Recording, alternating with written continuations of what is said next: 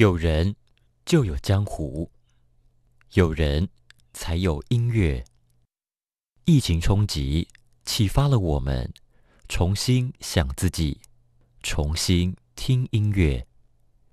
这里是江湖音乐厅第二季，Music People Pandemic。主持人黄立翔在江湖音乐厅与你同行。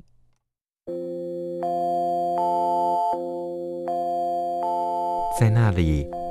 我看到了华丽静美的殿堂，看见庄严至极的楼阁，看见被生命森林中围绕的演武场和祖庙。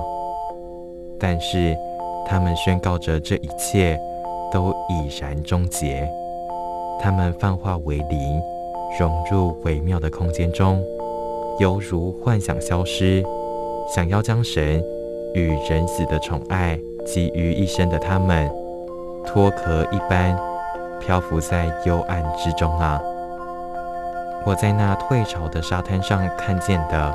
只有两三片残留的水墨泡影。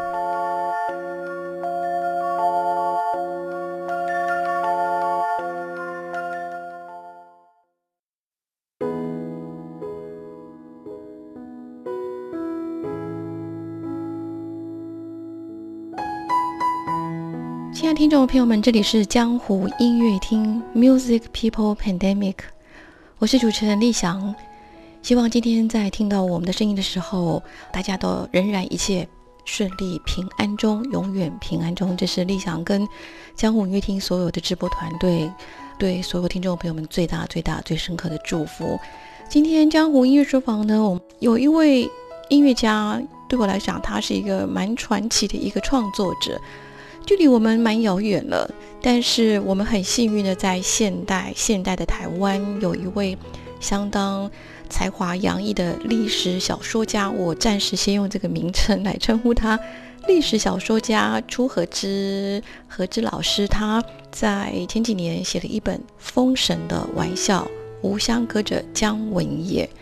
翻开台湾其实不是很长的音乐历史上。姜文也绝对会是一个非常重要，我们不能没有他的一个音乐江湖。所以今天李想非常的荣幸能够呃邀请到这本作者，我们台湾现在非常非常优秀出色的一位历史小说家朱和之先生、朱和之老师来谈他的创作。他以小说的方式，小说之笔处重现我们台湾音乐江湖的一位传奇音乐家姜文也。好，何之何之，我先，嗯，我可以这样称呼你吗？何之你好，当然当然是丽霞老师好，各位呃听众朋友大家好，你也叫我丽霞就好了哈。我我们因为你今天跟你语谈，嗯，时间非常的珍贵啊。何之，嗯，其实我在看到你的著作里面，我非常的呃，觉得那个时空背景有一种命中注定，一定要找到你来语谈。因为你在这本小说里面提到了一个高慈梅高老师，然后她的姐妹高雅梅欧玛，其实就是二零二一年，呃，我在疫情一年多之后重返纽约，在纽约长岛跟她相聚了两次，所以最近重新看了你这个《封神的玩笑》，觉得人与人之间有很多一些可能是，可是我不晓得你是怎么想，我觉得越活越老，有一种。有些命中注定的东西，我先我先破个题好了。你觉得你写姜文也用小说之笔来写姜文也，有命中注定的那个线索吗？我倒觉得，其实他们本来就应该要存在我们的生活周遭，嗯，只不过因为时代的原因，所以像姜文也一度成为一个禁忌的名字，嗯，不能够在公开的领域被发表。所以在心理距离上，觉得姜文也离我们很遥远。嗯，然而实际上他并并不是一个真的呃，他的生平，他呃活跃的时间，距离我们并没有那么的遥远。嗯哼，呃，比如说像呃谢立法老师是啊，当初呃就是说有所谓的一个姜文也出土的一个一个风潮，因为。这可能要简单解释一下，因为姜文也在一九四九年之后选择留在北京，是。那么也也一度写了一些称颂红色政权的革命歌曲，所以在台湾他就被视为所谓腹诽文人。是，那么在在那种国民党统治的环境底下，他就变成叛徒了。那这样一个叛徒呢，大家都不能在公开的场合去谈论他。呃，所以也就是也就是说，年轻的一辈后来的人，就似乎就。根本不知道有这号人物存在。然而，谢一凡老师其实他有很多机会跟前辈的，不管是美术家还是音乐家交流的时候，是发现所有的人都在谈论姜文哦，嗯哼，对，所以到了后来解严前后，呃呃，他写了一篇姜文的文章。那另外也有韩国黄跟那个，嗯，也是东吴的老师，是是，嗯，就是写了姜文的文章，同时发表，然后。忽然引起雪片般的的回应，就是整个社会很多人开始回忆他、书写他，才发现哦，原来他跟我们台湾社会的关联有这么的深刻，只是因为政治的因素，所以让他被隐藏起来了。所以，呃，我我之所以会想要书写姜文也呢，也有一点点这一种，就是说，把一个原本就该在我们。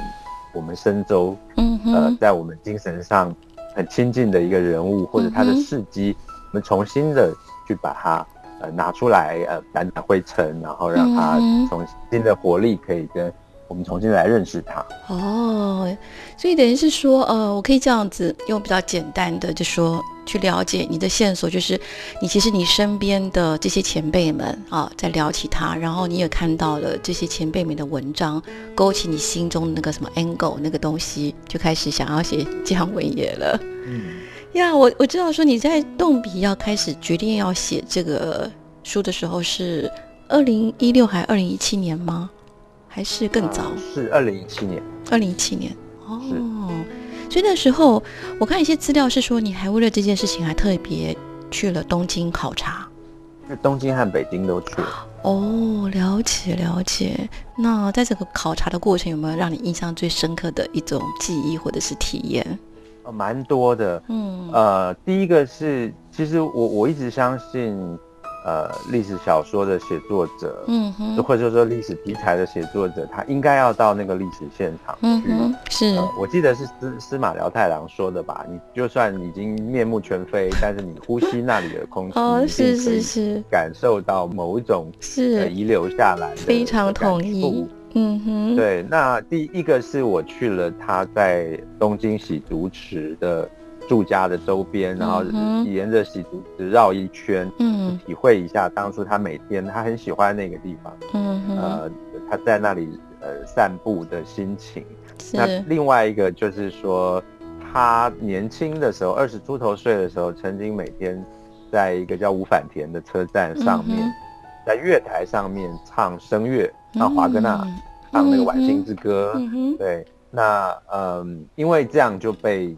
这个合唱团的团长发掘，就是邀请他加入合唱团，等于展开他的歌手的生涯。是那呃，那个月台，我在文献上读到这件事情。嗯，我实际到了那个五反田站，才发现哇，那个不得了，因为它其实临着呃一条河川，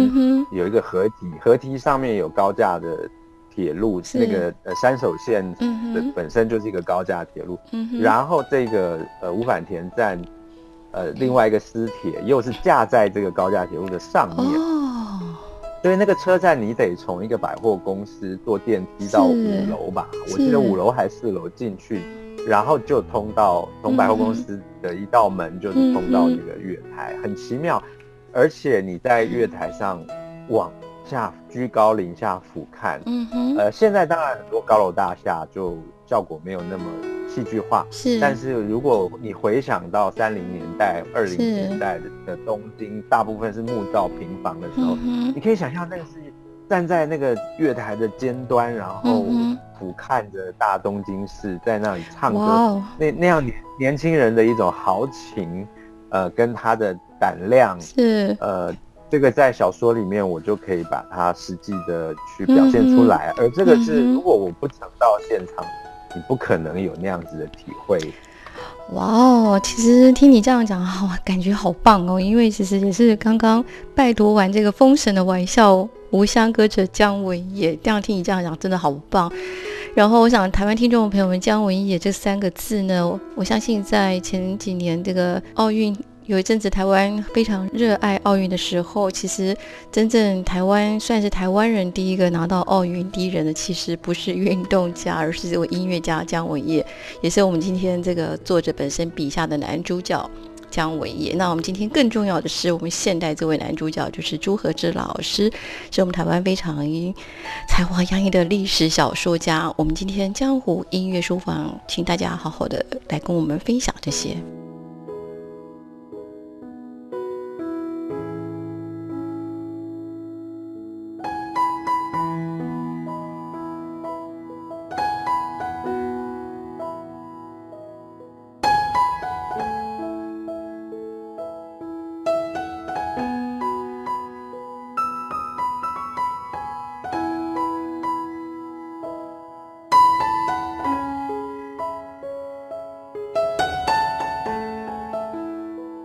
里是江湖音乐厅，Music People Pandemic。今天我们江湖音乐书房要聊一本书，一本小说，一本我觉得是一个是一个很有意思的小说。是它既是重现了我们台湾音乐江湖上的传奇音乐家姜文也，其实但是又用小说的方式。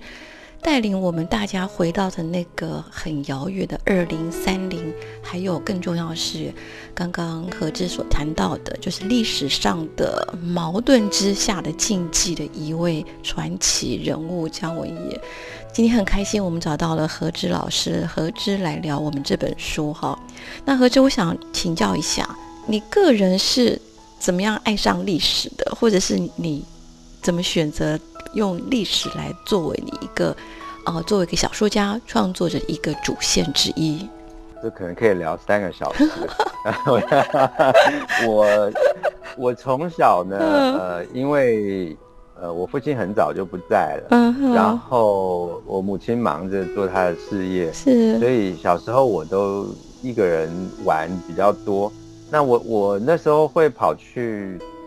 芝麻百货，后来改叫中心百货。楼上当时有一家新学友书局，那这个书局呢，它是随便你看的，那在当时也是一个蛮珍贵的空间，嗯，对，因为呃，它让你可以很舒服的坐在地上，一个小朋友偷看书，不会有人来赶你走。嗯，那时候我还记得，我看的是东方出版社出了一套改写那种传统演义。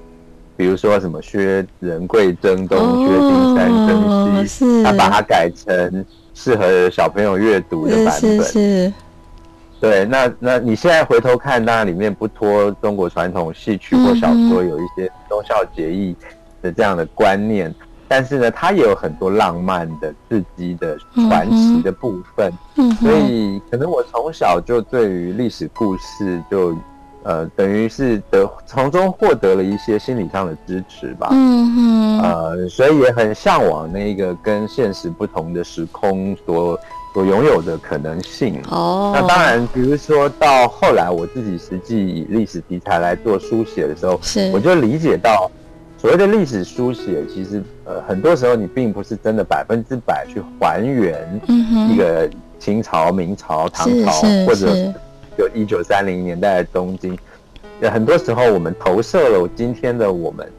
对于历史，乃至于对于今天所谓借古喻今嘛，就是你其实是透过他们的故事来思考我们的处境跟我们的困惑。所以，我想历史跟文学，因为在华文的传统里面有所谓的文史不分。嗯哼，呃，我们如果不用现代西方的历史学的观念来看历史。传统华文的呃文史，它就是同一件事情，因为它的历史是充满文学性的思考，嗯哼，而文学又又不脱一种脉络性的历史感，嗯，所以对我来说，他们的结合是非常自然的事情。了解，那那何真，你你跟音乐之间的相遇是大概是在历史之前还是历史之后呢？呃，也许是在历史之后吧，嗯，但是。我想，可能他们音乐跟呃，文学都是我成长过程中非常重要的陪伴一个孤单小孩成长啊，很重要的两个支持的力量。明白，对，明白。那我想再岔题问何之另外一个问题哦，就是说，嗯。你书写姜文也选择这位传奇的音乐家姜文也作为你小说，其实对我来讲，《封神的玩笑》已经是一个重新的创作的，只是呃，姜文也他的时空背景好像帮你搭了一个舞台。那但是我都可以感觉到里面东西有一些，就像你讲，你你放进你现在个人的思考跟这个此刻当代的一些一种微妙的想法在里面。那我就会很好奇，因为其实台湾呃。音乐江湖上的这几位大前辈也没有几个人，为什么是只是姜文也？为何不是邓宇贤或萧泰然？还是这两位未来会成为你的书写的男主角呢？啊，比如邓宇贤，因为现在也刚好我们刚刚提到杨宗纬老师，嗯哼，他们已经有那个四月望雨去去呈现他的生命史嘛，嗯，生命他的创作，他的爱情。那姜文也的话引起我的注意，是因为刚好。我自己在那个二零一七年前后的写作阶段，嗯，我的兴趣开始转到对于殖民以及台湾人身份认同这件事情的关系，是，所以，呃，其实，在之前一本是《乐土》，《乐土》讲的就是那个，呃，一九一四年大正三年泰鲁格战争，它就是一个殖民者跟原住民的对抗，嗯，那延续那个思考下来，我就就从艺术的角度。来看，一个就是呃殖民这件事情，那台湾人的身份很尴尬。姜文也最常被大家说的就是说他在日本连续六届参加那个音乐孔库鲁，就是那个音乐比赛，从第一届到第六届都入选，但是从来最高只能拿到第二名。也就是说，日本人心胸狭窄，不肯把第一名颁给一个殖民地出身的人。那另外一件事情就是，我一直对于。所谓文明进入台湾社会的这个过程，是感到有兴趣的。因为文明的进入，它必然有呃令人兴奋进步的部分，但是也有让人抗拒跟排斥的部分。那那个过程有很多复杂细腻的细节可以描绘，我觉得很很有趣。是哇，我好喜欢你刚才提到你的关键的一个题目，就是殖民。请问何志，你觉得殖民这个问题的矛盾现在依然存在吗？在台湾社会，我相信是依然存在的。嗯，因为如果说从比较广泛的文化角度来看，我们到今天仍然是受到文化殖民的。嗯哼，那我们同时也在呃社会上有所谓的内部殖民，就是占有优势的经济或者是文化优势的族群，他们其实。呃，仍然在控制着比较弱势的、比较少数的群体。嗯，那么如果我们单纯一点，就讲日本殖民台湾好了。是。呃，其实因为日本离开台湾之后，台湾就被中华民国接收，而他硬生生的把台湾接收下来，使得台湾失去了一个所谓解职的过程。解职，也就是解封殖民的过程。是这样是是是，也就是说，台湾社会并没有一个，就好像我们生了一场病，我们的身体会有一个复原期，我们会把病毒排干净，然后你身体的机能逐渐的恢复。但是呢，台湾的状况比较像是在一九四五年的时候，就是一个病毒被另外一个病毒赶走了。其实你旧的病毒留在身上的那些副作用，或者是。呃，long covid，姑且这样说吧，是是是，那些症状，它并没有真的被你的免疫系统给克服、修复或者是排掉。嗯，虽然表面上在国民党统治时期呢，有一套论述，就是说，呃，这个我们已经从殖民中被拯救出来了，是，但是实际上殖民遗留在这个社会的伤痕，是殖民留下来，不管是。文明进步的部分还是创伤的部分，它都没有好好被消化整理，嗯而这些东西还隐藏在我们今天的社会里，嗯它它是需要被我们重新呃打开来，然后去面对它。嗯，你讲的实在太好了，我是种双手双脚完全认同跟赞同了。你这样讲，就让我有点解惑了，因为呃，我在看你这本《风雪的玩笑》这本小说的时候，在前前半段就是说姜文也他的岳父。他那位就是超级殖民态度的岳父。你有两三段话，我看了，我完全把它 mark 下来。哇，我好深刻哦，因为因为我曾经在日商的唱片公司工作过。那虽然呃当时的总部是纽约，但是有时候我们要去东京开亚洲的会议。你这个小说引起我当年在工作当中那段时间是我的快乐的上班时光，可是就是在那个殖民的那个意识之下，一种殖民歧视，我可以这样讲吗？殖民歧视，那个东西存在存在那个外商公司的时候，让我对于某些国家有了一些误解跟偏见。所以你在写这个东西，然后你在想姜文也，哇，所以我觉得要写姜文也。很不容易，而且我觉得对你来讲，真的很值得要写姜文也。那想请教说，你觉得姜文也在这个殖民下面，他是一个百分百的受害者吗？还是他也有获益呢？他其实是获益相当大的一个殖民地人，因为这个矛盾就在于说，我觉得陈方敏老师说的很好，呃，他说我们常常把三件事情搞混。一个是殖民性，一个是现代性，一个是日本性。嗯哼，因为这三个东西都是日本带来，是，所以当时的人没有办法分辨这三者的差别。是，也就是说，当你享受到文明进步的好处的时候，嗯，你就会。对日本人感恩戴德或者崇拜他，是那但是呢，你就误以为日本等于现代，嗯哼。但反过来说，你受到殖民压迫的时候，你也误以为那个就等于现代或者等于殖民。但是事实上，这三个是有细腻的不同的。嗯哼。呃，姜文也的矛盾在于说，倘若他不是生在被日本殖民的台湾的话，他根本没有机会学习现代。哦，现在音乐 OK，他会拥有完全不同的，因为那时候台湾社会还没有到那个状态。是的，倘若他没有到东京去留学，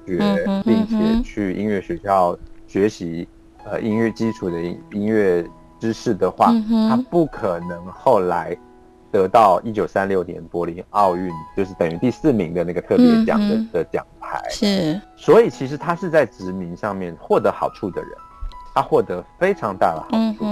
但是呢，就像刚才讲的，呃，日本人不会把第一名给他，是，就算他代表大日本帝国在柏林奥运得到了唯一的一面音乐创作奖牌，嗯哼，但是呢，日本人在国内就是不给他第一名，嗯哼，然后反过来说，因为日本侵略中国，呃，把他作为一个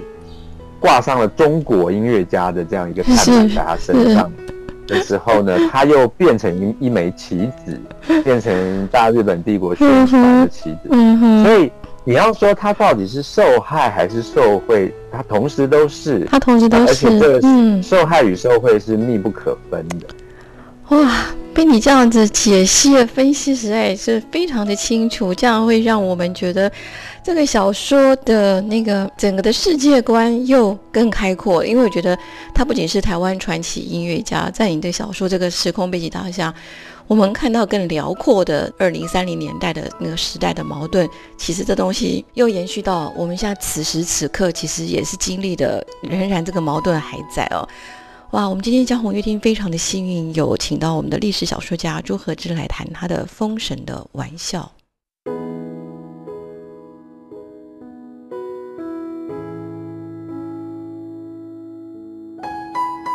这里是江湖音乐厅，我们今天邀约了我们台湾才华洋溢的历史小说家朱和之来分享，来。更深入的，或者是我们聊一些不一样的话题，关于他用一个小说家以小说之笔重现台湾音乐江湖一位曾经是个大禁忌，也是一个超级活在历史矛盾当中的一位重要的音乐人物姜文也。小说的名称叫《封神的玩笑》，何止我想了解这个《封神的玩笑》这个取名的缘由是。啊，那是其实是他在晚年的时候，呃，写信给他的儿子，因为文化大革命期间，姜文也以台湾出生这个身份，嗯，就呃就被打倒了，是，然后就派去做很辛苦的挖水库的力活，然后都都被操劳到重病。那他的小孩当然也是等于是黑五类嘛，所以就是嗯一样受苦。嗯，他就写信给他的孩子去鼓舞他，就是说人生的各种挫折，呃，哪怕是就算是日本天皇给他的灾难，他也都承受下来。是，那么他都把这一切就当成是封神的玩笑。吹在你的身上，你一阵寒冷，但是它总是会过去的，过去了就过去了。哎呀，那我们就要来聊一下我们这位台湾传奇音乐家姜文也了。那在中国，在中国的音乐江湖，他们会不会说是是他们的中国传奇音乐家呢？何志？呃。这个其实有很高度的政治性的，就像比如说文革的时候呢，因为他是被认为是谢雪红一派，那为了打倒谢雪红，先把旁边的这个小喽啰拔掉嘛，他就很倒霉的就被打倒。其实他是一个非常单纯的一个音乐创作者，他也写过称颂红色革命的歌曲，但是因为台湾人的身份就被打倒了。但那个时候他并不会被认为是所谓。代表性的中国音乐家，但是呢，很微妙的就是，当台湾在解严前后出现了姜文也热的这么一个热潮的时候，包括我刚才讲谢老师的文章，然后呃很多人投书报章杂志，有有数十百篇，还可以集结成书，然后音乐会的呃呃举行演奏他的音乐等等，那时候姜文也还人还活着。那中国的那个中央广播电台呢，就播放姜文也的音乐，对台广播姜文也的音乐，然后呃又重新平反他的身份，但是当然就是为了统战的目的嘛。嗯，所以说你你问我说姜文也在中国有没有被视为一个代表性的中文音乐家呢？其实。就非常高度政治性的，是看什么阶段，嗯，政治上有什么需要，嗯，然后大家采取这个。那至于说到今天，从学术的角度持平来看，呃，大陆那边也是有音乐学者对他抱以肯定的态度，是，是是是给他一个好的评价。呀，那我想何之，你刚才提到，其实姜文也是个禁忌人物，那现在这个禁忌是不是已经解禁了？他在今天，我们当然像我们写他的小说，或者是刘美莲老师写姜文野的传记，包括举行他的音乐会，嗯哼，呃，表面上当然就已经没有禁忌了。但是像这样的一个人物，在不同角度、不同阵营、不同立场，当然大家还是会赋予他不同的解读。嗯，比如说呢，呃呃，某些立场的人会把姜文野带。呃，任务诠释成为一个台湾人命运的象征，哦，也就是说，走到哪里都被欺负，被日本人欺负，被中国人欺负，那他是一个有才华却被打压的呀。OK，对，那对，但是呃，就另一派人也许对他也也有可能有不同的诠释，所以就算是百无禁忌的今天，我们仍然是拿我们自我投射。在看这些历史人物，嗯哼，那我真的很好奇，是说，呃，西方西方的读者，就是非华语的读者，如果你这本小说翻成英文的话，我就在想说，哎，他们怎么来看看这个跟台湾命运有点那种异域的这样的一位人物？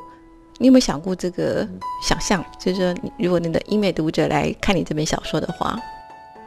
假如有这样的机会，呃。让英美读者来读的话，我猜想他们直接在姜文野身上就是读到被殖民者的命运了。是是。然后另另外一个有趣的点就是说，呃，姜文野这样一个人物，应该这样讲，日本虽然是一个殖民国，嗯，但是在文文化上，他们当时自己也明白，他们是欧美的文化殖民地。因为他们不断的要学习欧美最先进的文化，而台湾其实是属于次殖民地。OK，也就是说，台湾的当时不管现在的呃音乐也好，文学、艺术、电影这些东西呢，通通都是大部分是从日本转手来的。嗯哼，但是姜文也这个人物的特殊之处就在于他有能力直接向欧洲学习。哎，是。没错，嗯，是因为就像我小说里提到那个山田耕卓这些掌握日本教育权利跟日本音乐权利的这些大佬们，是他们还停留在德奥的后浪漫的那种创作风格，可是欧洲已经老早就走到。呃，国民乐派、印象派、机械派，还有那种现代主义民，还有民族风等等。那张文也其实就是他，因为是殖民地人，进不了日本音乐圈子的核心。然后第二个就是说，他也没有正规，他也不是真的很正规的音乐学院出来的学生，他反而直接阅读。欧洲来的乐谱，直接听当时经过西伯利亚铁路运过来的最新的呃巴尔托克的唱片，嗯，那对呃普罗高菲夫的音乐这些东西，所以他直接向欧洲人学习。他所以在一九三六年，他为什么打败其他日本音乐大佬？因为日本音乐大佬都在写后浪漫的东西，那个早就被欧洲人认为是过时了。对，所以也张文也反而是一个前卫的姿态。那这就有趣了，就是。殖民地人，他好像是在一个文化的被殖民的最底层，是，但是他反而也越过了中间这个呃买买办的这个日本 这一方，去跳接到 呃欧洲最前卫的观念去，所以呃，我觉得这其中微妙之处就在于呃，他反而获得那个自由，嗯，因为。你如果是一个日本的音乐家，你想要的在日本的音乐圈爬到一个够高的位置，你得先听这些大佬的话嘛。真的，对，你就不得不写那些后浪漫的东西，结果你反而在世界的舞台上出不了头。呀，那好，我们殖民这个话题实在太有意思了。不过我们今天今天很时间很很有限，我又想转个话题，聊点浪漫一点的爱情好了。呃，何之在这本小说里面有有描写了姜文的两位红粉知己。当你在写这两位红粉知己，你作为一个男人，你有一些什么样的同理心，或者是什么样的不一样的感受吗？啊，哇，我应该怎么回答这个问题呢？因为我作为一个女性读者，哇，我想说他怎么遇到女人都那么一样的温顺。容忍哦，OK，不是现代女性的那种，你懂意思吗？我我懂，其其实哦，我我在这部小说里面写的爱情也是也是高度政治性，基本上他日本的太太就是这位龙泽是。Nobu，呀，Nobu 字没有汉字，所以我我不知道该怎么翻译它。嗯哼，呃，总之就是 Nobu 这位日本太太呢。他就是一个日本的象征，嗯，那么因为他的太太是读双叶女子中学，然后他太太法文非常的好，嗯，他他可以直接阅读法文的书籍，是，所以呃，对于欧洲思想的涉猎比姜文也还要先进。然后这个呃，中国的后来的娶的这位太太呢，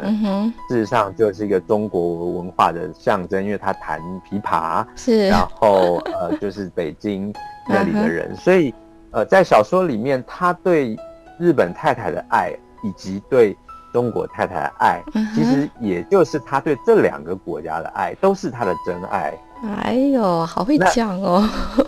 然后反过来说，做姜文也作为一个男人，他是一个被殖民地出生的男人，但是反过来，在那个年代，一九三零、一九四零年代。男性的地位远高于女性嘛，嗯，所以女性反而变成是一个比较被动的位置，嗯，那在这里面，他跟日本太太的互动就微妙了，嗯，就是说作作为男人，他同时是在社会地位是比较低，可是但在性别上，他又是有一个比较优位的，对，那他在社会江湖上，他可以作曲家的身份获得敬重，但反而他的太太其实在知识上面领先于他，那这个就很像。一个台湾人在日本社会发展的时候，你会遇到的状况。嗯，那那他跟他这个中国太太互动，就是那个中国太太身上所背负的呃五千年，他们那时候讲三千五千五千年的文的文化传统，就体现在这位年轻的美人身上，是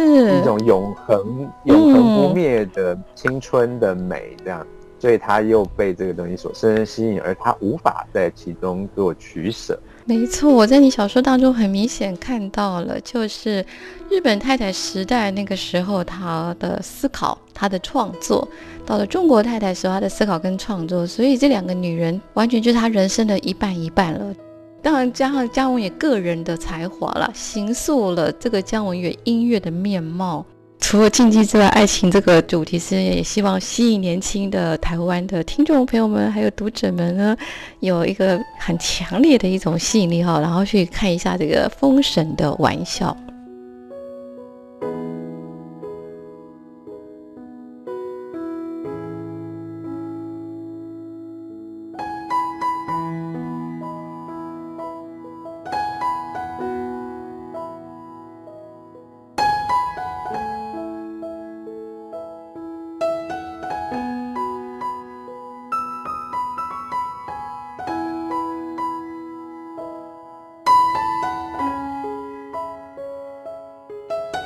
这里是江湖音乐厅。我们今天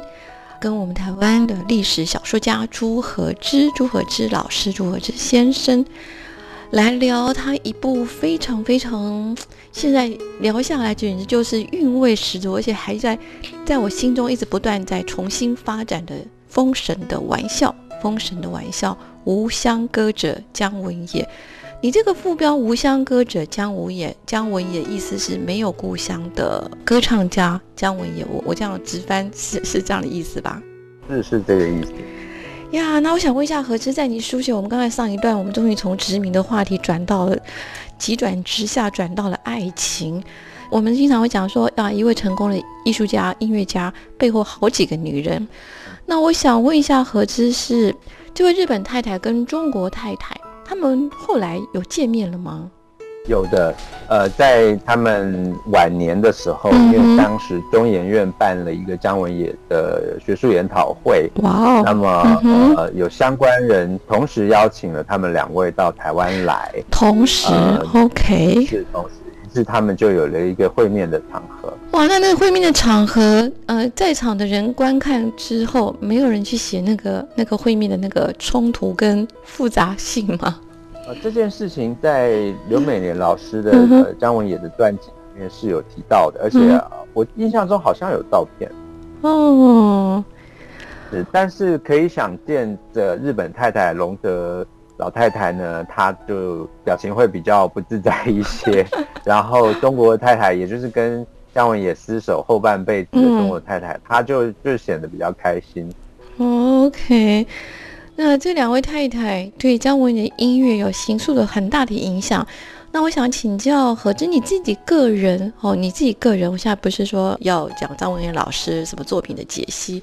以你自己个人，你自己个人心中最爱的两首音乐，姜文也的音乐是哪两首呢？我第一个会想到的是，呃，香妃的乡愁之舞。嗯哼，它是在香妃舞剧中的其中一段。嗯，那我我必须说，整个香妃舞剧我并不都那么的喜爱。嗯，呃，但是唯独这个香妃的乡愁之舞，让我觉得它可以被我列为我聆听西方古典音乐。里面也可以排到很前面位置的哦。呃，我不是我说的，也许不是音乐技术、音乐哲学这方面的，但是就触动他的音乐的美，以及他对我的触动来说，是非常令我呃永生难忘。嗯，因为张飞的故事很简单，说就是乾隆皇帝征这个回部，就是新疆那边的回部，然后把把一个。据说天生会焕发香味的一位女子，被称为香妃，呃，掳到这个北京城，然后呢，呃，纳为妃子嘛。是。呃，为了取悦这位妃子，就帮她盖了一个充满伊斯兰的风情的嗯呃这个宫殿，嗯花了很多钱去取悦她。是是。然而，这这个香妃的亲人都已经被乾隆所杀害了。他怎么可能会？开心的起来，因此他在那样一个虚假的，呃故乡风情的宫殿里面悠悠独舞的时候，他心中所想的是一个回不去的、已经被摧毁、夷为废墟的故乡，亲人都已经死去的，那样的心境是多么的外表华丽而内心孤寂。而姜文也在这段《香妃独舞》里面所描绘出来的音乐，我觉得完完全全就是呃把那样子孤绝，嗯哼，又充满了怀念跟向往的心情结合的非常的完美。我觉得就是因为姜文也自己。就是香妃，就是香妃，就是香妃，对，所以他理理解那种有家归不得，嗯，没个不是有家归不得，是那个想象中的故乡其实已经不已经没有了呀。香妃的乡愁之舞当中的独舞，那你的第二首最爱的姜文也的曲目是？他呃，如果要选第二首，好像选择就会。呃，稍微多一点。我我也许如果我不经思考，直觉的反应，也许会选他在东京刚开始跟着齐尔品创作的时候，嗯，呃，从齐尔品那里学了一些，呃，又带着一点印象派，又带着一点现代主义的作风的东西，嗯，那种充满实验性而且很朝气蓬勃，嗯，的一种音乐，就到今天听你都还觉得充满新鲜感。哦，那而且这两段音乐如果来比较的话，它刚好呃又呈现了姜文也早期跟晚期，然后很西方现代的前卫派的跟呃回到中国文化传统的那一种很不一样的创作风格。OK，这样就就是他的最早期跟晚年之间那种那个人生的开始跟人生的终端。这两个东西是是是，可以让我们去捕捉到姜文野老师这位前辈他的音乐的这种创作的那个宇宙在里面。那现在时隔现在他已经呃算是在一百一十二岁了。如果现在一百一十二岁的生日了，一百年下来了，那何止你如果说你在学校或者是在一些演讲场合。如有一群大概才二十出头的年轻人，好了，你会用什么方式让他们爱上姜文宇的音乐呢？用什么方式？除了当然一定要看你这本《封神的玩笑》之外，你会用什么样的呃评鉴的角度去告诉二十岁完完全全不晓得姜文也是谁的年轻时代呢？呃，我想如果有理想的场地，嗯，呃，有良好的播放设备，嗯，呃，我会选择先播放一些姜文野的音乐。那播放的方式不会是那种全景式的去，呃，好像上课一样让你听全部他的，而是我会挑选，比如说我刚才提到这两个曲子，有完全不同的曲风，而且曾经深深触动我。第二个是我同时会把这个音乐背后的故事，嗯哼，呃，讲出来，让我们在听音乐的时候也也去也去感受到作曲家当初他心里他是被什么样的光影触动，嗯，是被什么样的事件被什么样的心情所触动，所以他才留下了用音乐留下了这样的记录。嗯，我觉得，因为毕竟一个音乐家，我想。用他的音乐直接来打动人心，也许是一个最直接的方法。但是，当然，因为呃时代的隔阂跟我们对这个人的陌生，所以我可以透过一些故事的辅助，能够让大家更快速的抓到这些音乐背后的一些有趣的背景。真的，就是故事。我觉得在你笔下，姜文也好多浓浓满满的故事，值得我们这样再三的回味跟去朗读。那我想最后想问请教一下，说我知道说何之今年在二零二二年的八月份也来到了美国爱荷华这边了，所以呃，你今年的二零二二年的下半年跟二零二三年。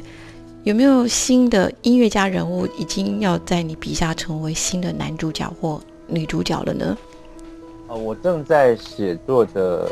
故事跟音乐完全没有关系。我我在写的是呃一九四五年的三叉山事件。那呃如果读过那个甘耀明老师成为真正的人的作的读者，呃，就对这个故事不会陌生。我跟他刚好。都选择了同一个题目哦。那么在里面呢，我会写到一点点不农族的音乐，对，但是就是说，并不会有音乐家的角色出现。嗯哼，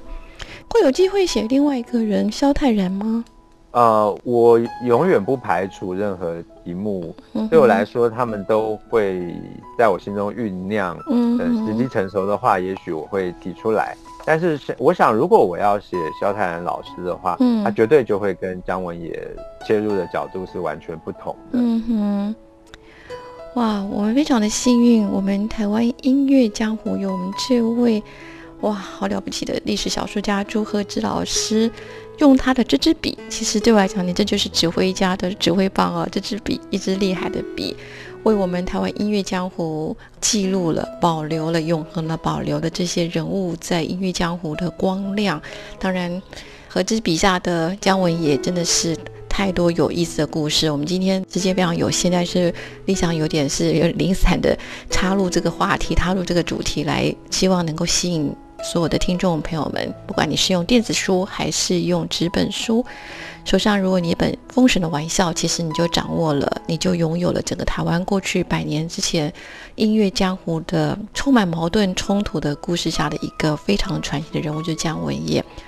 那今天非常谢谢何志来跟我们语谈今天的姜文也，也祝福你在美国的整个写作的这个计划当中。一切顺利平安当中，谢谢你，谢谢理想，谢谢大家，拜拜，来。